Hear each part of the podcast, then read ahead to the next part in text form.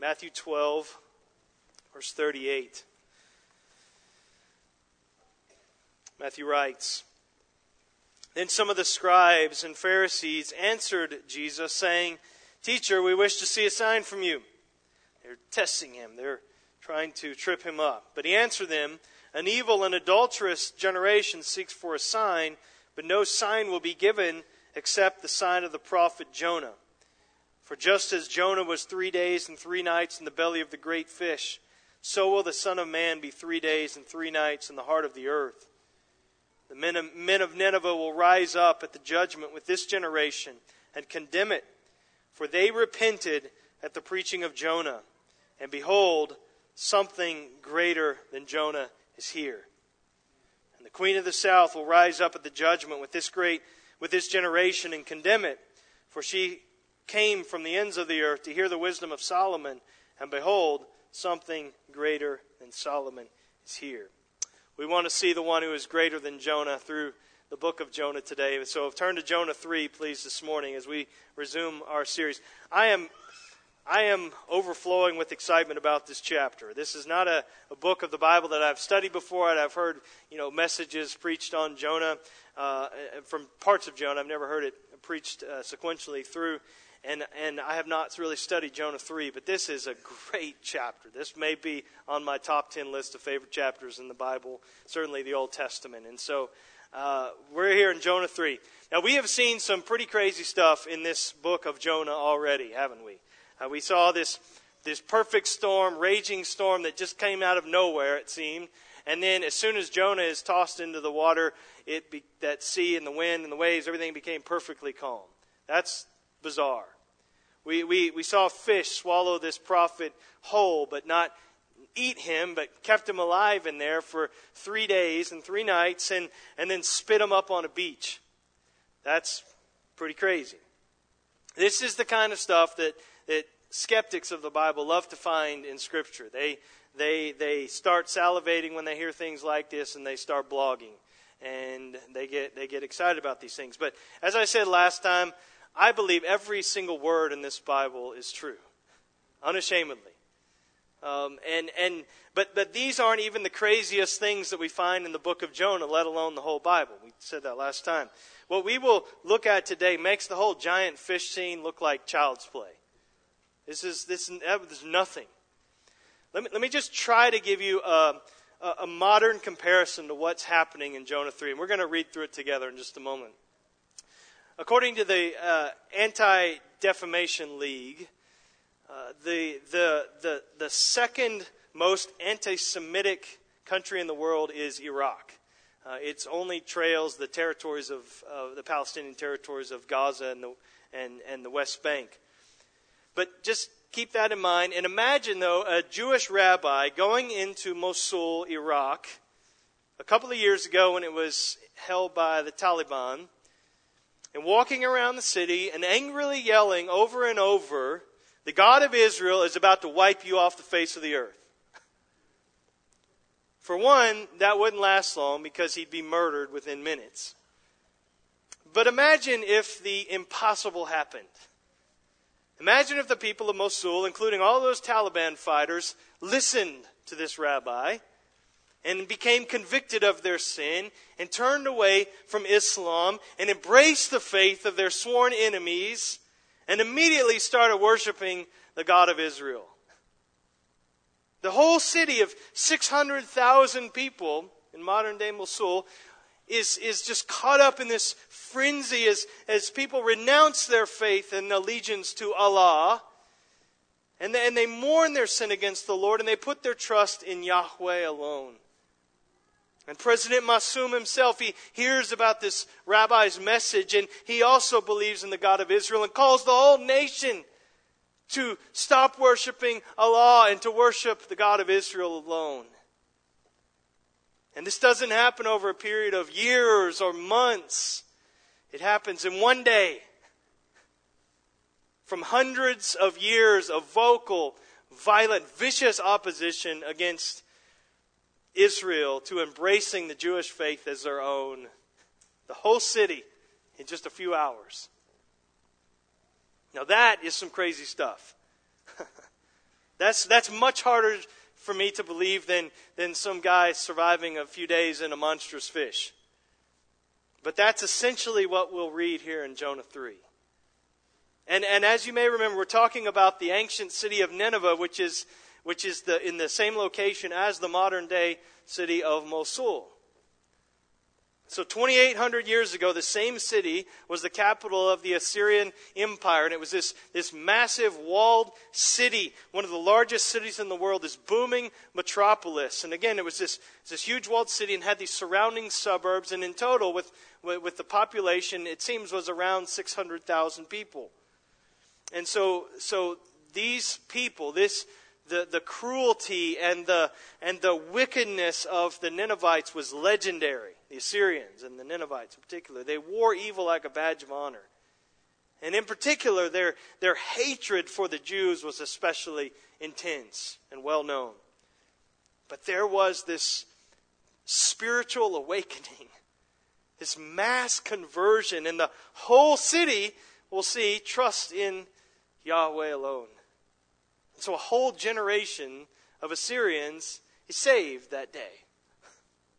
Never before, never since in the history of the world has there been a movement of God like we're seeing right here. This is why I am so excited about this chapter. This is unique in all world history. And it wasn't because some godly, courageous, compassionate team of missionaries went and served tirelessly there for years. No, it's one reluctant, bitter, angry prophet proclaiming this truncated message of doom. And even so, God uses that to pour cool, refreshing water on this parched city and bring life. It's incredible.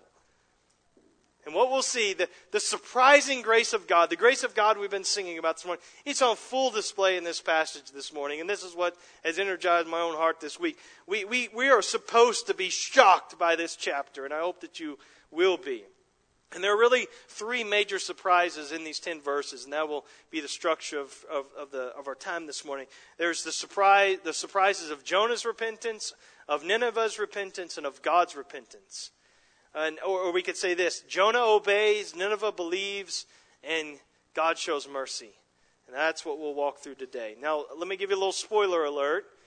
Uh, there is a tragic epilogue to this event that we're going to see next week. And, and it, it is, it, it's coming, and many of you know how things end with Jonah.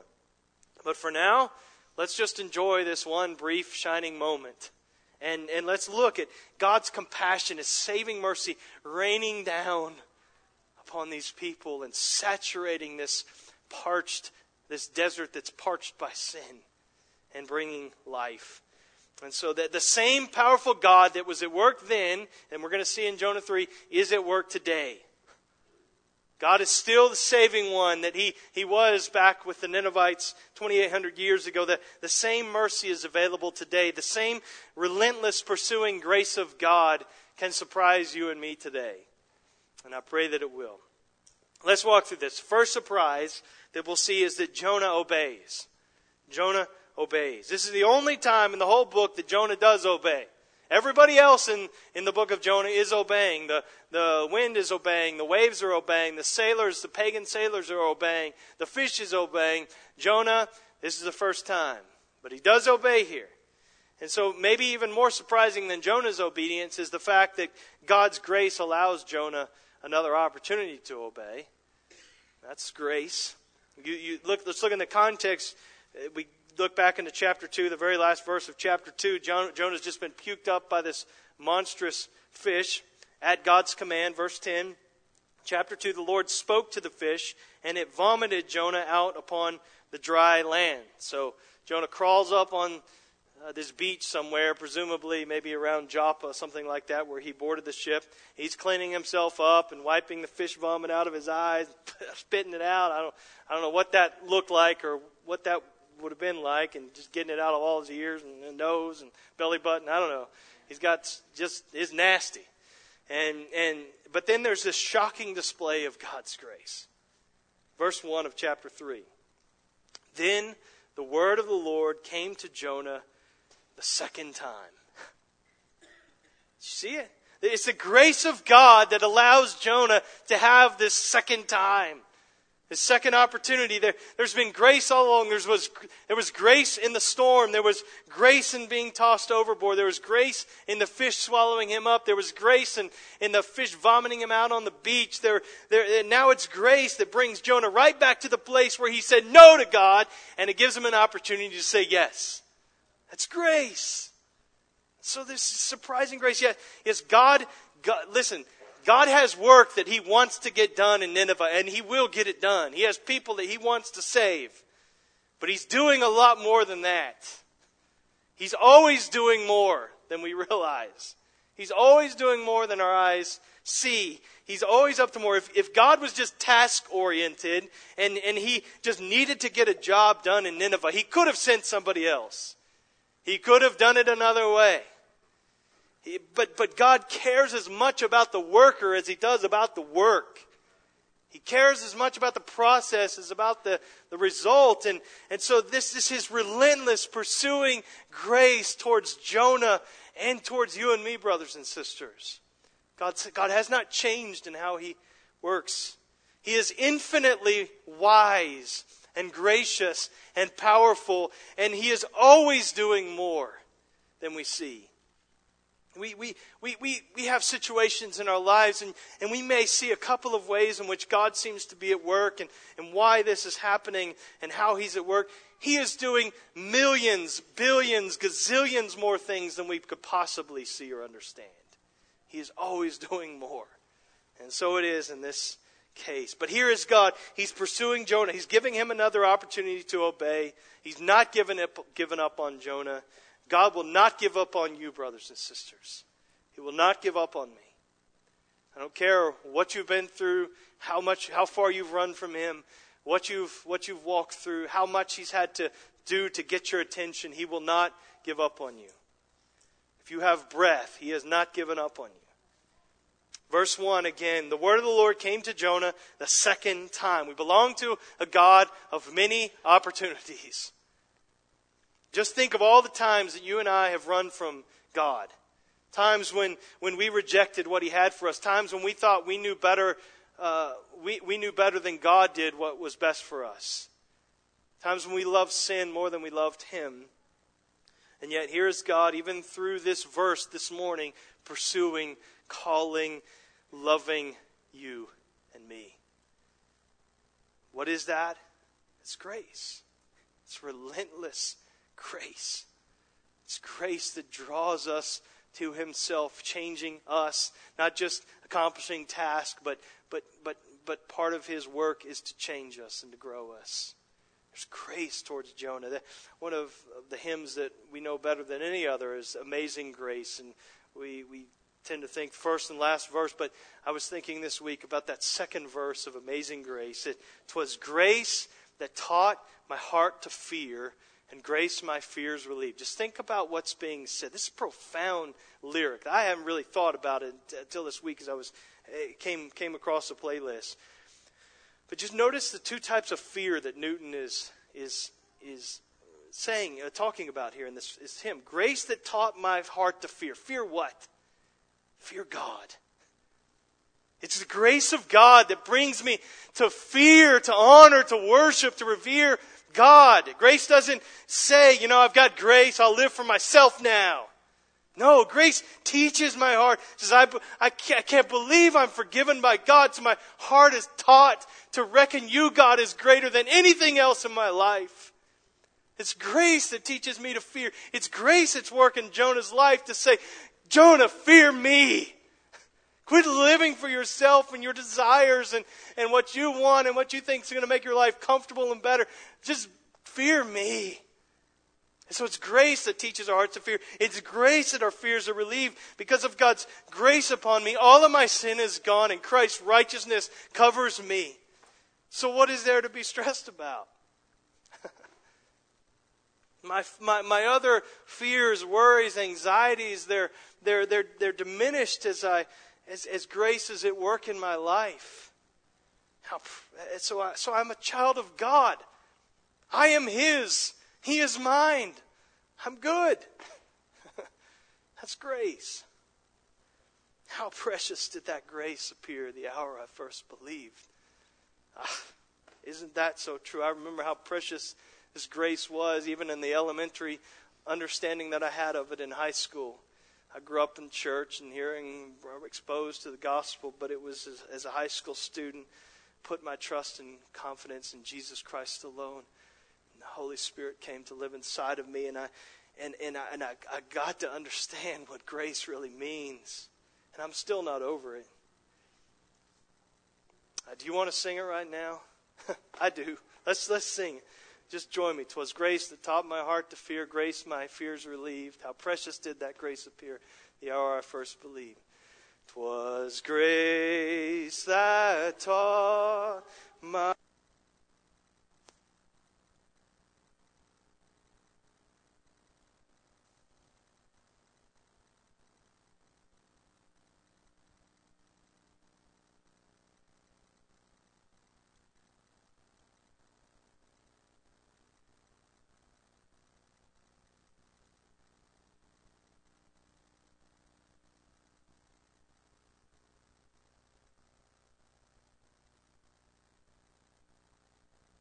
God's grace gives Jonah this second opportunity to obey.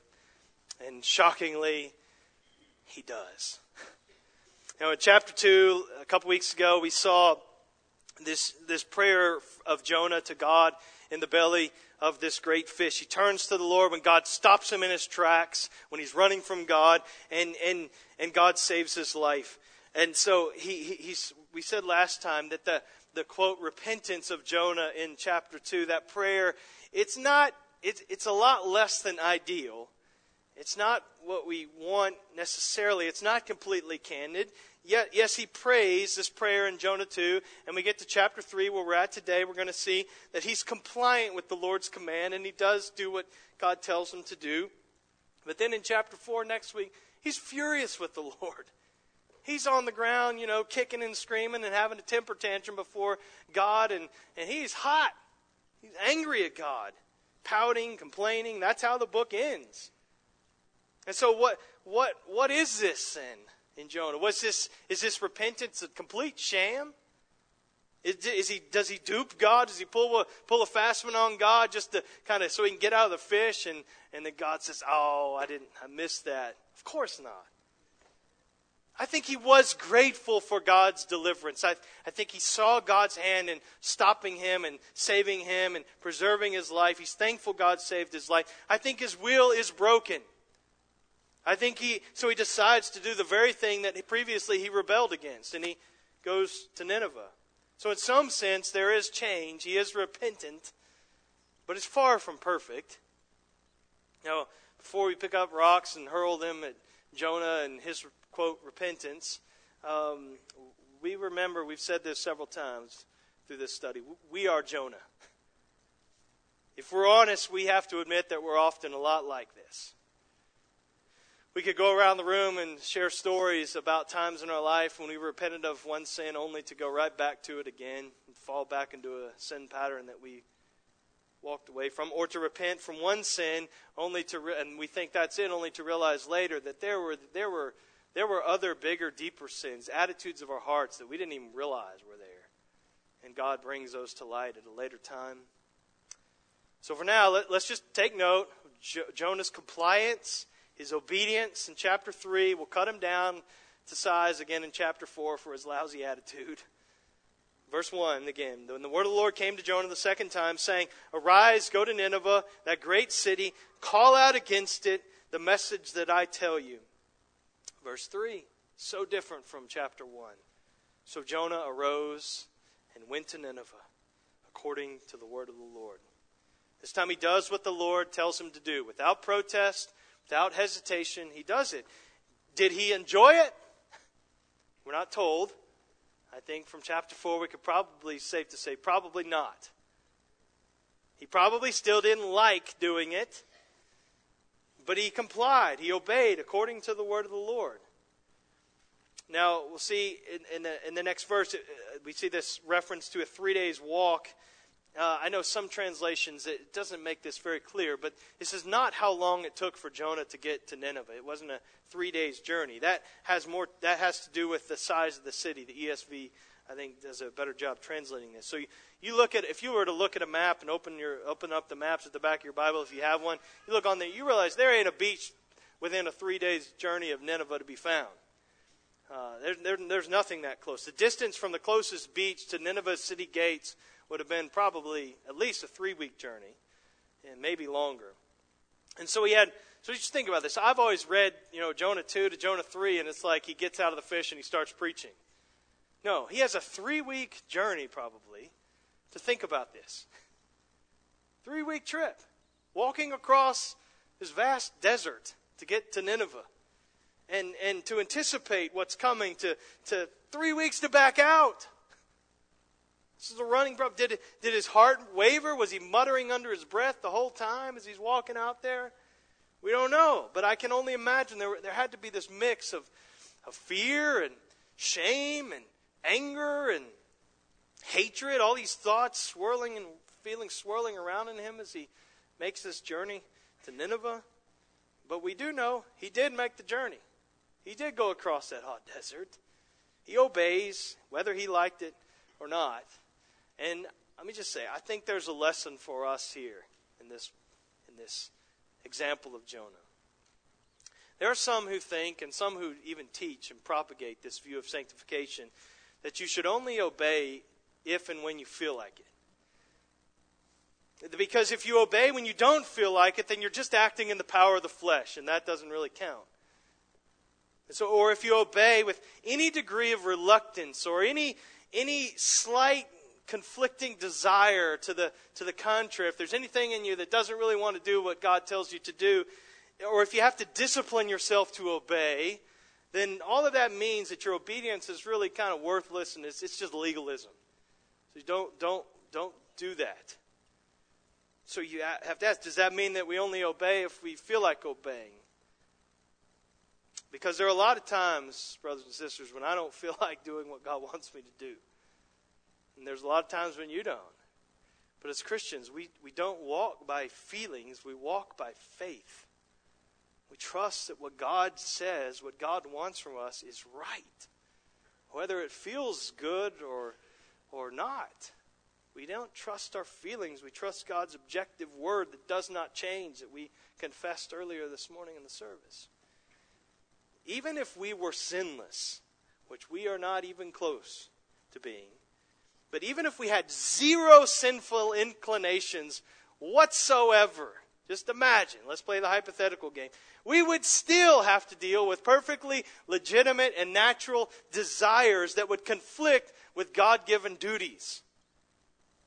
And this is what I mean. So, so we'd, we'd have to sometimes restrain our normal, natural desires that aren't immoral or anything like that, and those impulses, and, and we'd have to submit ourselves and to that greater desire, desire to obey and glorify God. You understand what I'm saying? Give you an example of this. The only example we could possibly give, and it's Jesus Christ. What does he pray in the Garden of Gethsemane? He has no sinful desires, no inclinations whatsoever to sin. And yet, in his normal, his, his natural human desires and fears, they cause him to pray like this Father, if it is, and with sweat drops of blood, Father, if it is possible, let this cup pass from me. If there's any other way than the cross, please, Father, let's do that. Yet not my will, but yours be done. And so, without, without question, bring it back into for you and me. It is better it is sweeter. It is easier when we can obey and love it. But obedience is always good. It's always right, even if there's some reluctance in it. Even if there are desires and feelings that are contrary to what God wants us to say. You know, we say, I know that feels better, but I choose to obey you, God, the situation let me, let me give this qualifier. I, I'm not saying that motives don't matter. I'm not saying that, that your attitude doesn't matter to God, like He doesn't care about your attitude. he's going to give Jonah a good attitude adjustment here. But it was better for Jonah, even in his reluctance, to obey God than to say, No, not going. And God, it, it, it, so what I'm saying is that your obedience is based upon God's desire, His will, not your feelings. That's a corrective I think we desperately need today. As a father, there's a lot of things that I would feel like doing other than what God wants me to do as a dad. But I say, God, I, I, I want to obey you. And uh, as, as a Christian, I, you know, what, what are we going to? There's, there's, there's things that are more fun to do at times for the moment. But, but we, and we know this. Sometimes, uh, sometimes, and you know this from experience, the love of obedience comes after we obey. And So it's, it's always right to obey, regardless of our feelings at the time. But sometimes, but, but sometimes we grow and God changes our attitude and we see the goodness of it. We see the blessing of it. That sometimes comes later. Not always, but sometimes. Sometimes all we got to do, we got to get ourselves off the beach, clean ourselves up, and walk. Do what God wants us to do. whatever we feel. All right. Back off the rabbit trail. Surprisingly, Jonah obeys, and the, and the victory that results from his obedience and his preaching and his going to Nineveh is not Jonah's, but it's God's. It's God's grace that gives him the opportunity, God's grace at work to move him to say yes. There was enough true repentance in Jonah for God to forgive him and to restore him and to use him to bring the greatest spiritual awakening in the history of the world. It didn't happen on account of, uh, Jonah's merit as a man of God. It happened on account of the relentlessness of God's surprising grace. That's the only way we can account for it. Aren't you thankful that God is gracious towards us and patient with us, that his mercies endure forever?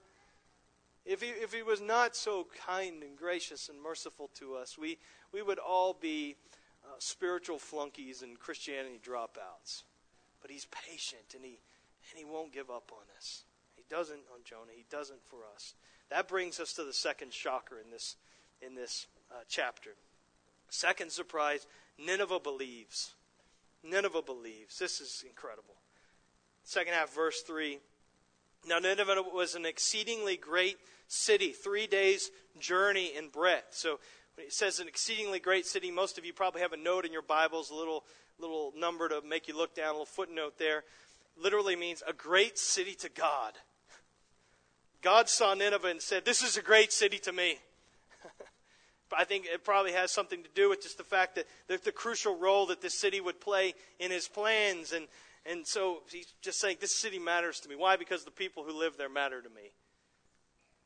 And it's three days' journey in breadth. It probably means it took probably three days to kind of walk through the city, the, maybe a 60 miles in circumference around the whole, the, the, the main part of the city and the, probably the metropolitan area. So we have a good understanding of that. I 285 is 64 miles, uh, a 64 mile loop around Atlanta. So just imagine that area. This is a large, large city, massive city in those days, big in our own day.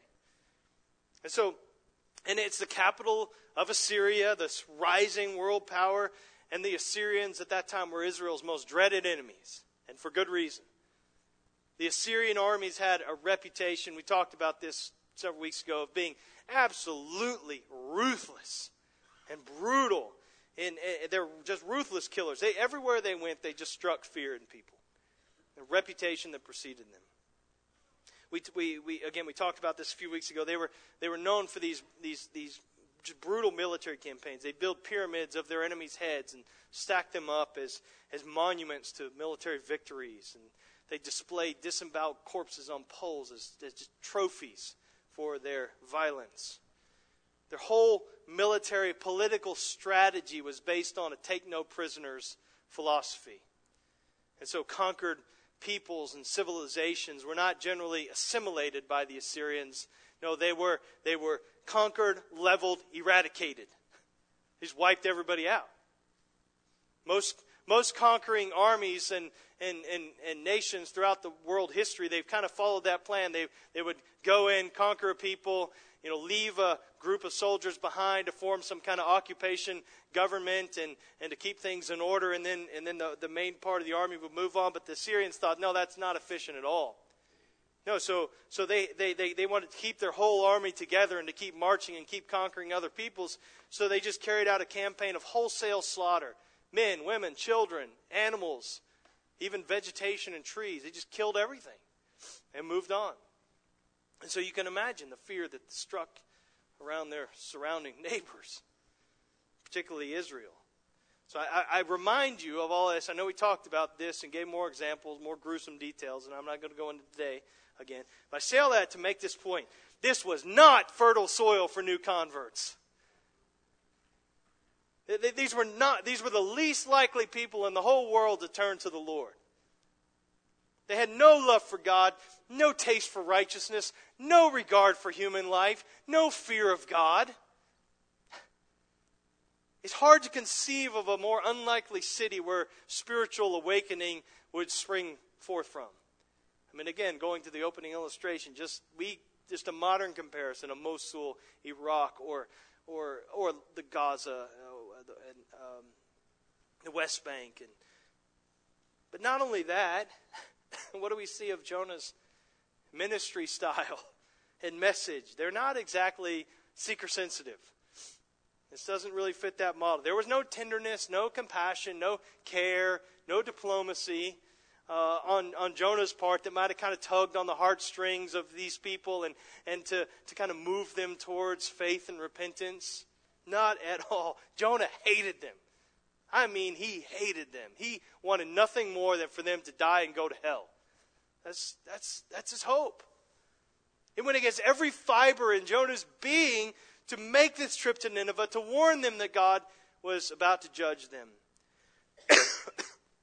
So he does obey, but reluctantly. He's not there to do friendship evangelism. He's not there to win people's affection by smooth talking. His message is short and it's stinging. It's a message of doom delivered, no doubt, with the tone of scorn. And so you can imagine, you the, the, just put yourself in the shoes of the Ninevites, these people that are just waking up like any other day, and here's this prophet from Israel, their enemies, start screaming out as he's walking around the city about the destruction of their city. And his message is just five words in the Hebrew, at least what we have. Translated in English, it's about eight words, depending on your translation. Yet 40 days, and Nineveh shall be overthrown. That's it. That's a pretty depressing message, if you ask me. None of this, God loves Nineveh, Nineveh for Yahweh, say yes, Nineveh, none of those kind of slick campaigns or clever marketing. It's just a message of imminent judgment, nothing more. It's not the way we would do it or should do it. I'm not advocating for this either. You wouldn't, you wouldn't think this would have any chance of success. So, what's the plan for reaching Nineveh? I'm sending Jonah. You talk about the bitter, angry, prophet Jonah? That's the one. Who else are you sending? No one else. What's he going to do? Going to walk around and preach a five word sermon over and over. What's the sermon about? Death and destruction. What's your backup plan? There's no other plan. That's it. That's what, that's what it is. It doesn't seem like a very promising evangelistic approach. Um, that's not something we've talked about on the Go team, I don't think, about how we reach Fayette County. Um, but underlying it is this truth. Listen, underlying it is this truth that Jonah himself can't even understand. It's this is that Nineveh was ripe for awakening. Why? Because God was at work. Jonah didn't know it, Nineveh didn't know it, God knew it. This city was ripe. And, and so no one could have predicted this. The week before Jonah showed up in Nineveh, it's business as usual, just as violent and wicked and and evil as they had always been. The day before he showed up, same thing. The morning he shows up, same thing. No one could have ever imagined that that day would end the way it did after the way it began. You'd have the king and all the people, including the cows, dressed in sackcloth, sitting in ashes, calling to Yahweh, begging him for mercy. worshiping Him. But God had been at work behind the scenes, preparing the people for this very moment. He was working long before Jonah showed up. I think there's a great encouragement there for us and for our folks that are serve overseas even that God is always at work long before our missionaries ever set foot on another place. He is always at work long before you ever open your mouth in evangelism. I know we see it and we think this is so daunting, it's so impossible. We have no idea what God is doing and how He's working. It's not always visible. It was not visible in Nineveh. It wasn't like you you could they were doing surveys and man, there's a lot of spiritual interest in Nineveh right now. We ought to get somebody there. We just said, no chance. No chance. This is a death march, death wish. Well, let's look at the account of their turning to the Lord after Jonah's, quote, preaching. Some of you would like me to preach a five word sermon right now, I'm sure. Uh, verse 5. Very simply, look at the response. It's just so short and brief. And the people of Nineveh believed God. He preaches this message of destruction, and the people of Nineveh believe God. What did they believe? you look at his message and think, what could they possibly believe? Well, they could have believed this. There is a God. This God is able to bring judgment. He will judge on the basis of the way we're living. And maybe we have a window of grace to respond. They got that much. I think that's what they believed. Continue on. They, they called for a fast and they put on sackcloth, and from the greatest of them to the least of them. And the word reached the king of Nineveh, and he arose from his throne, showing his serious intent here. And he, and he, and he removed his robe, a sign of humility. He covered himself with sackcloth, a sign of mourning, and he sat in ashes, sign of repentance.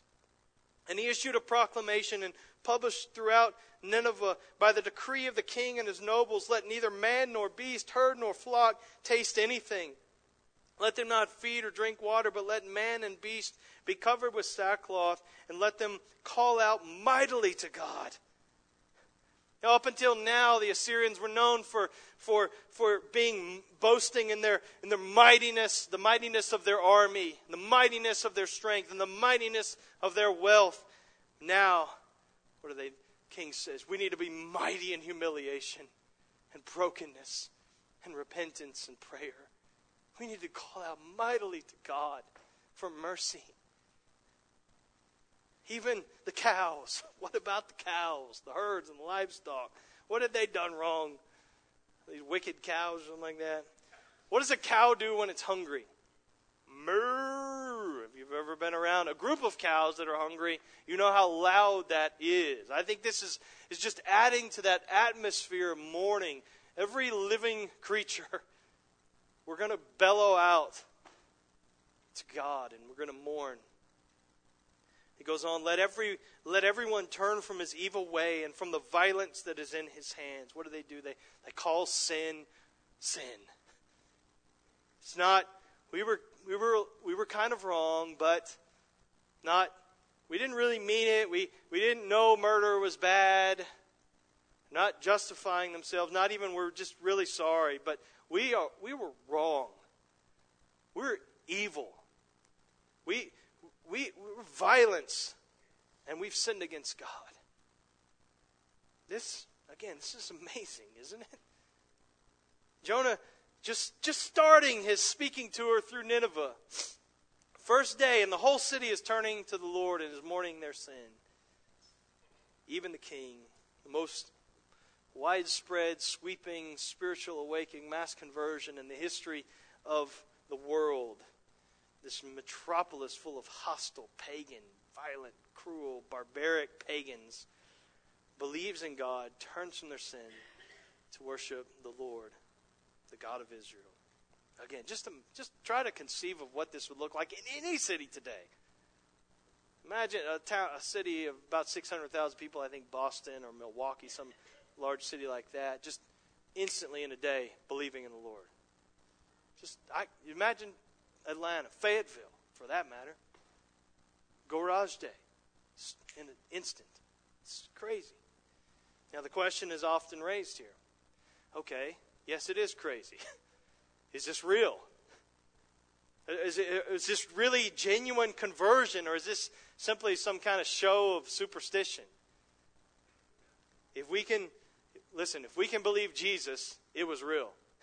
We read this. This is why I read in Matthew 12 at the beginning of the service. Uh, Jesus tells the Pharisees in Matthew 12:41, "The men of Nineveh will rise up in judgment with this generation to condemn it, for they repented at the preaching of Jonah."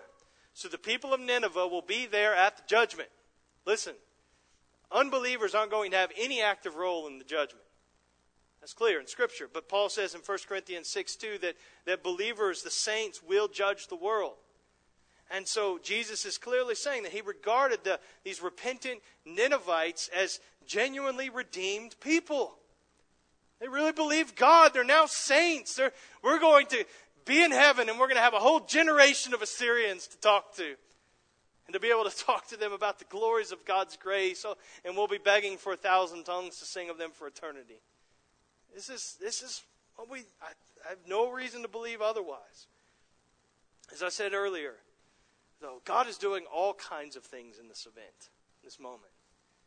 God loves mercy, and He loves extending it and showing it to these sinners by saving them. He is a saving God. That's one very visible, obvious thing that God is doing here, saving these Ninevites. He's provoking Israel to holy jealousy, secondly. He's, this is part of the purpose of the book of Jonah, I believe. Israel's in sin and rebellion at this time, and I think this is part of the purpose, God's purpose, is provoking them to, again, this holy jealousy. He's sanctifying Jonah. He's, he's drawing out this bitterness and this lack of compassion, and we're going to talk more about that next week. But I think that's going on here. And he's doing a million other things in this, in this scene. He's, he's using them even today in this room. All of that stuff happened back then and you're sitting right here today hearing about it, and we're talking about it. He's working now. He's doing a host of things right here this morning, working in our lives. What an, but what an amazing moment. How could this possibly have happened? The only answer, we get it from Jonah himself salvation belongs to the Lord. Jonah 2 9. God did this. It's only the sovereign and gracious working of God and His Holy Spirit that can, can possibly explain this. Now, before we move to that last surprise, I, I just want to point out the, um, that as great as this revival, this spiritual awakening was, the effects of it were pretty short lived. If you, we know this from, from history. Although this is a sweeping, dramatic turnaround for this generation of Ninevites, we know from history that within another generation or two, they've gone right back to their old ways. And, and Nineveh is finally going to be destroyed in an act of judgment by God. You can look at the book of Nahum and see this uh, prophesied and recorded. And so the, so the Assyrians' transformation as a people, I don't mean as individual believers, but the, the, as a people, is dis, has this disappointingly short shelf life. And, and maybe they didn't instill, instill the fear of the Lord to their children and to their grandchildren. I don't know. But by the next generation or two, they go right back to their old Assyrian ways and become more cruel and vicious than ever before, really. And they become an instrument that God uses to discipline his people and to judge Israel.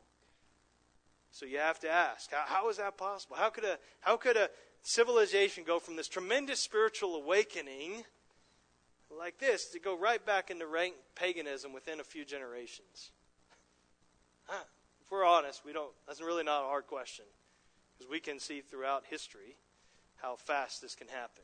I mean, you look in, throughout church history and the effect of of revival or of this mass spiritual awakening, and there have been those moments throughout throughout church history, but the effect usually only lasts a generation or two, and then slides right back. We've you've seen the meltdown in your own life, many of you who've who've been around for a while, and how rapid that happens. Probably more rapid than it did in Assyria. Um, and so again, it's a reminder to us that every generation needs their hearts refreshed and revived by God. We we desperately need that. We are always only a generation away from the gospel, just the impact of the gospel being lost. Third surprise, finally. Let me be quick here. Third surprise is God's repentance. It's a strange expression, isn't it? God shows mercy. Verse 9 The king of Nineveh says, Who knows? God may turn and relent and turn from his fierce anger so that we may not perish. And when God saw what they did, how they turned from their evil way, God relented of the disaster that he had said he would do to them, and he did not do it. And so the king of Assyria and all the people of Nineveh, they cast themselves on the mercy of God and say, maybe, maybe he won't destroy us like he said he would. Maybe he'll preserve us by his grace, and he does. He saw and he relented. He didn't do what he warned them about. Now, I had originally in my message, this is I had like four pages of notes just on this these two verses here because this is this provokes a lot of questions for us. Some of you use the King James version. It says that God repented, and that's why I'm using that language and, outline here. And I thought about just putting this off, preaching a standalone message on verses nine and ten. I'm not doing that now. Maybe I'll do that later. Um, but but what do we do with this? It says that God relented, God repented. He, can God repent? Can God change his mind? If God is immutable, if God is unchanging, uh, how do we square this? Well, I'm, I'm going to try to boil down four pages of notes, which could be 400 pages of, of explanation, down to a few comments. Uh, so just listen. I'm not going to be able to answer every question that you may have about this, but God's patience with and mercy towards the Ninevites is really not a change with God at all he was acting perfectly consistent with his character. Jonah knows this to be true. This is why he protests in the next chapter. He's ticked at God for making him go to Nineveh and making him come there. And he says in Jonah chapter 4, verse 1, I knew that you were a gracious God and merciful, slow to anger, and abounding in steadfast love and relenting from disaster. That's, a, that's exactly the kind of God you are. That's the kind of God you'll always be. So Jonah gets it. He's saying, God, you're perfectly consistent. What you did in relenting is exactly what you always do. And so God is acting consistently with this character. And not only that, he's acting consistently with his word.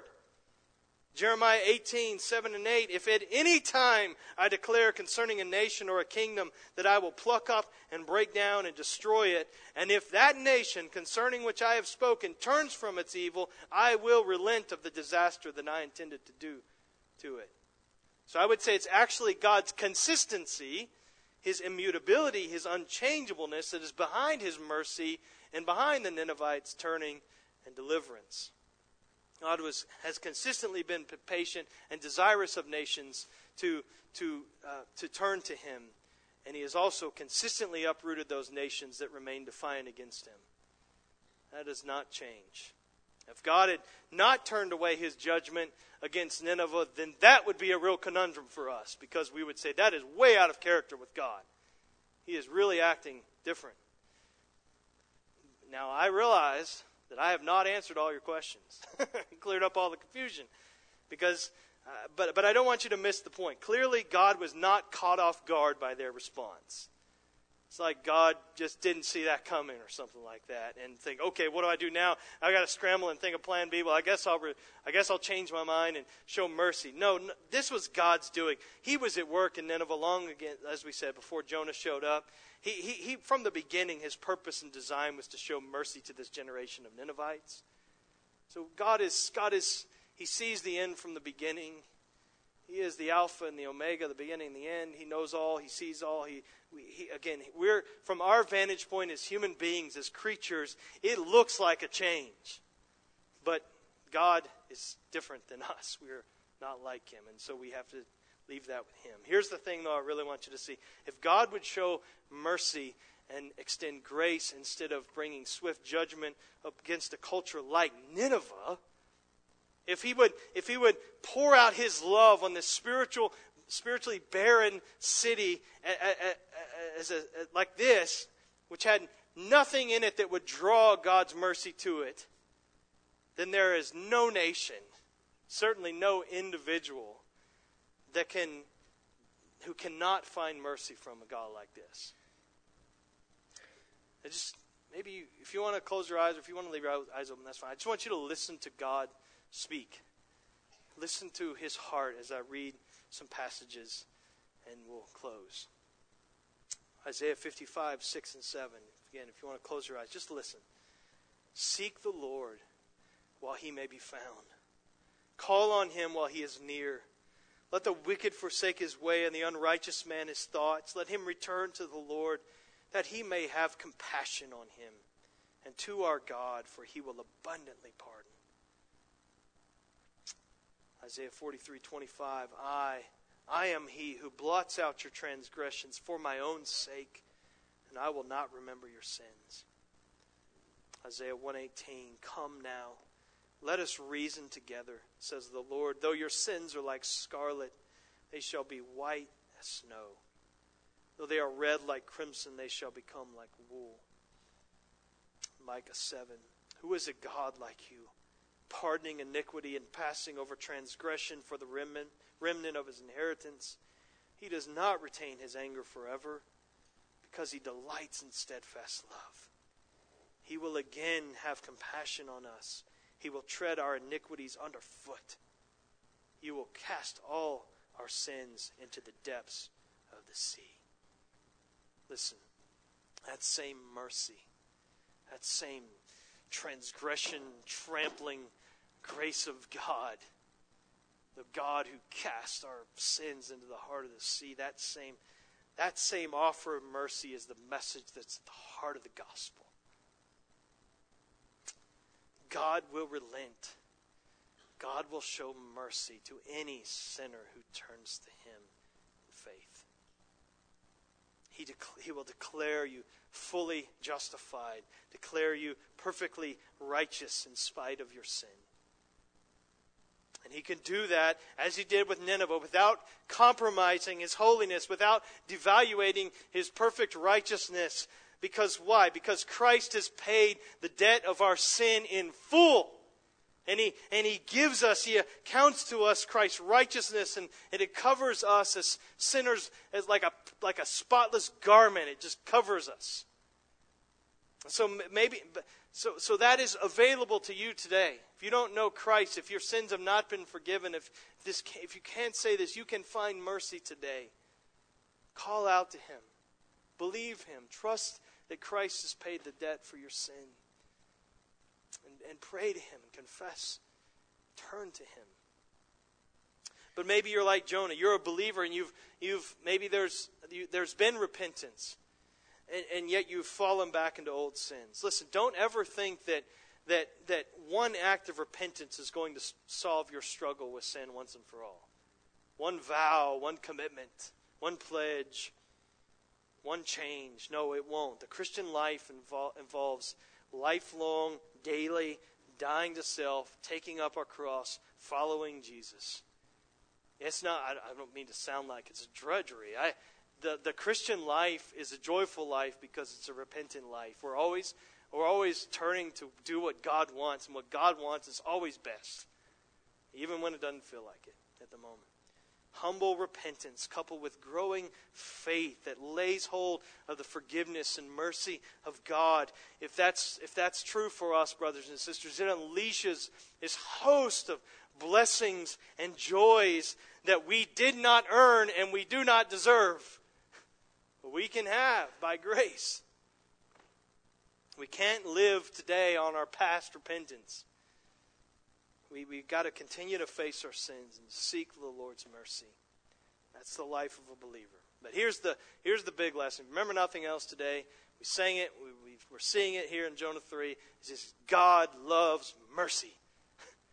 he is a mercy loving God.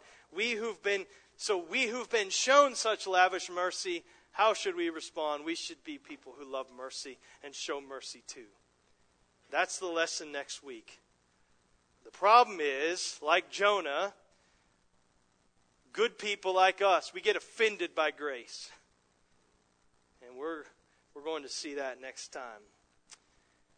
But the same God who loves mercy, the same God who is mighty to save, like he was in Nineveh, did in Nineveh, he is, he is still at work today.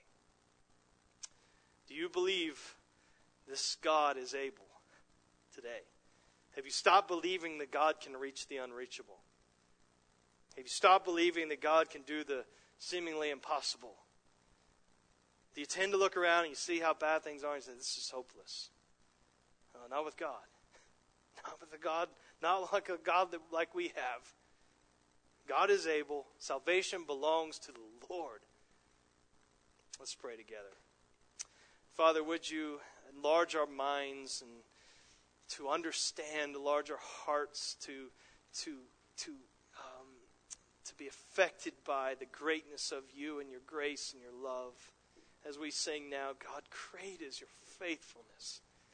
Lord, we are faithless people. We we like Jonah, we we can have little moments of, of faithfulness, but they last so they're so short. But you are consistent. You never change. You're you're perfectly faithful. And so we, we want to lay hold of you. We want to we, we put our hope in you, not in us and our pledges and our vows and our abilities and our our commitments and our willingness to sacrifice. No, our confidence is in you and the fact we are thankful, God, that salvation does not belong to us. Because it would not work and it would not spread. But salvation belongs to you, and so we are fully confident that you are able. You keep us who are in Christ, and you will to the end, and you you you have power to extend the gospel and to see disciples made right here and around the world. You can do it in large groups and mass conversions like you did in Nineveh, and you can you can work mightily and powerfully, and it's no less mighty or powerful when you, you change one heart. You might do that even today. So, Lord, work. We trust you. We thank, we thank you uh, again as we lift our voices. Help us to sing with glad and confident hearts. We pray in Jesus' name. Amen.